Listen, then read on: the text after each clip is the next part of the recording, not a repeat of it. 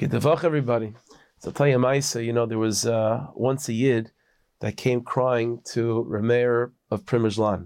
He was known to be a big Balmaifis, a big tzaddik. So the Yid comes to Rabbi Rameir, and uh, Rameir opens the door and he says, Yid, what's the problem? So he says, Rabbi, I have a big problem. He says, what's the problem? He said, the poritz of the town, you know, so he, this poritz owned a lot of the major businesses that were functioning, that were operating in this particular shtetl that this that this yid was from, and the surrounding shtetl as well. And so the yid says to Romero, he says that this poritz, one of his businesses, is a milk factory, a dairy factory. So there's cows that are that are that are that are uh, you know that uh, milk comes from them, and they're packaged and so on, and they're shipped out from the factory to all the surrounding shtatlach. And I was hired by the poritz years ago to manage this factory. And so it was a great parnas. It was very good. I was settled. I was able to to to live b'menucha yishua das. I mean, it was fine.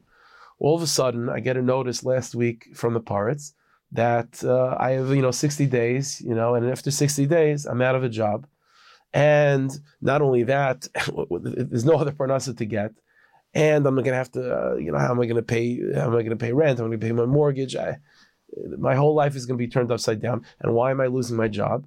Only because the poritz has a cousin who's another guy who uh, has money anyway. He's the cousin of a poritz, but he wants to, you know, have something else to do with his time. So he also wants to be the manager. He wants to be the manager of this company. So I'm being out of a job because of the poritz' cousin, even though the poritz' cousin doesn't need as much as me, and I'm not doing anything wrong with my job. He's just he's going to fire me for really no reason. So Rabbi, I, need a myphis. What am I supposed to do? I need a myphis. So it happens to be when this yid came to Ramiro, it was Erev Shabbos. It was Erev Shabbos. So Ramiro said to the, he said, okay, what's your plan for this Shabbos? Where are you going to be? So he said, Rebbe, uh, you know, by this point, I don't have time to go back to my shtetl. So my plan was to be here for Shabbos. I, I made arrangements to stay by someone in the neighborhood, so I'm going to be here for Shabbos. So Ramiro said, okay, Gavaldik, come to the Tish Friday night. Okay, so he comes to the Tish Friday night. And so the mitig by Ramiro Primishlan was that he you know, he, he was very uh, involved in setting up the tish. Friday night tish, he was very much involved. He set up the food. He set up the table. The zmiris that were sung, he would specifically, you know, uh, you know, decide what's what zemer to sing and who would start it. He was very much involved in in taking care of everything Friday night. Okay, that that was that was understood. But that Friday night, something something unique happens. You know, usually one of the zmiris that they would sing Friday night is Kol Makadesh. It's a famous uh, one of his mirrors, Kol Shavi. So usually every Friday night, Romero would would he would be the one in charge of what zmirs to sing, but Shavi was a standard one, and he would give it to a particular person. They wouldn't start singing until Romero gave, you know, uh, you know, gave the cue. But uh, usually that's what would happen. This Friday night, Romero changes the minig, and we're going to sing Shavi, but the Rebbe himself is going to have a solo. He's going to sing the, the himself. Okay, fine. Rabbi Shemaisa, that's what he does. So he begins to say the song. I'm not going to, you know, I'm not going to, you know, uh, pain you by listening to me singing. But the words of the opening line, Kol Makadish Shvi anyone that sanctifies the seventh day, that keeps Shabbos the way it's supposed to be, Scharai Harbe Ma'id, has an unbelievable reward. Al because of what he's done, because of his actions. Right? In other words, because he kept Shabbos, he has a, a great reward. Ish al machaneu ish al diglai. Each yid, no matter where they are, whatever camp they're in, whatever whatever dega, whatever flag they're under, knows whatever Jew lives, if they keep Shabbos, they get unbelievable reward because of their actions. That's the opening line of the song. So Romero is singing that again, but he says this is the taich. Kol makadish vi Anyone that keeps Shabbos the way it's supposed to be, he has a lot of reward. And what his what is his reward? Al that anything that happens in the world is decided by him. Al based on his actions. So he gets to decide what's going to happen in the world because he kept Shabbos. So said Ramiro to the Chassidim, he said, no, he called himself by the third person. He says, does, does the Olam think that Meir will keep Shabbos? So that's a, so all the Chassidim say, of course Ramiro will keep Shabbos. So, so, so of course the Rebbe keeps Shabbos. So Romero says, oh, so it's paskin by the Chassidim that Meril is Shomer Shabbos, and if Meril is Shomer Shabbos, it means he gets the reward. And what's his reward? Al Pipolai. that everything happens according to his actions, according to his decisions. And what is Meryl's decision?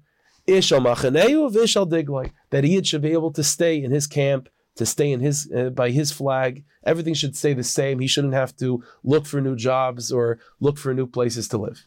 That was what happened. Okay. So none of the Chassidim don't have any idea what he's talking about. The Yid that was there, you know, that came to the Rebbe Friday afternoon, he chaps what the message was, so he's all b'menucha. Comes Shabbos morning, so this Yid continues on, you know, he's staying in this town. And so he's enjoying his, his Shabbos. The Rebbe himself, Rebbe or that Shabbos morning repeated over, even though Kol Makad Shavi is a Friday night niggin, he did it again with the same shtickle Torah, the same explanation, Shabbos day. Comes Motzei Shabbos, this Yid gets a knock in his door. And what's the knock? So these are these are officers of the poritz from his town saying that you have to come immediately to the poritz. He's a little nervous. What's going on? He said the poritz has been looking looking for you all all all Shabbos, and he found out that you weren't here for Shabbos. You were in Primishlan, so he sent us immediately to go find you, and we found you. You have to come with us back. So he's all nervous. What's going on? So he goes back to the poritz and he sees the poritz as mamish in bed, lying, mamish dying. So what's going on? He said the poritz says to him, uh, uh, listen, I, I, can't explain what's going on, but this is what happened. Friday night, I'm walking, I'm taking, you know, going in my wagon, whatever it is, I'm having a good time Friday night. And all of a sudden, like at 11 o'clock, 12 o'clock at night, whatever it is, I'm amish like uh, this, this sickness, this heaviness comes over me. I can't walk. I can barely breathe. I'm amish falling apart. And no one has any explanation of why. The doctors, came, no one knows why. While I'm sitting there and the doctors are examining me, a thought comes into my head and once this thought is in my head, I cannot think of anything else. The thought is, it's because I threatened your job. And because I threatened your job, that's why this sickness is coming to me. And listen, Jew, uh, you know, I don't like Jews that much, but uh, th- there's something going on over here that I cannot explain any other way. And so my, you know, my instincts are telling me that it's because I threatened your job. And so therefore, please forgive me. You're going to have your job. Not only that, I'm going to give you a bonus and and we'll write a contract. You'll be guaranteed to have this job, you know, as long as you want it, and everything will be fine. Just please, like, take this, you know, take the sickness away. So he's thinking to himself, it wasn't me, it was uh, the Rebbe Rameir from Primishlan. But he goes along with it. He said, 100%, you know, we'll sign the contract, and with that, I'll take the sickness away. And so they sign the contract, and immediately the poritz is cured, and he's able to go on. That's the Maisa from Meir Primishlan. There's a lot of things that you can learn from the Maisa, but one thing that, that came to me is an interesting thing. Why does Rameir Primishlan, why did he have to ask everyone, am I Shomer Shabbos? Is Rameir Shomer Shabbos? And he had to say yes. And then, oh, now he's able to have the kayach of being able to, al like to be poil this Indian that the Yid should be able to stay in his camp. Rameir is Shomer Shabbos anyway. What does he need everyone to agree to him? So, you know, you see from that. And it's something that we find in the Svarim. Tzadik talks about this in a number of places we talk about the Bezin Shalmaila, right? Uh, the court in heaven that they decide, they define a person, Rasha, Tzaddik.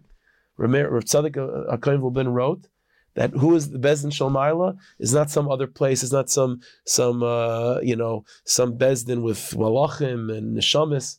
It's us, based on how we define another person. That's the Bezdin. That's that's what it means Bezdin for that Jew. So if we define another person and we think of him negatively, chas v'shalom.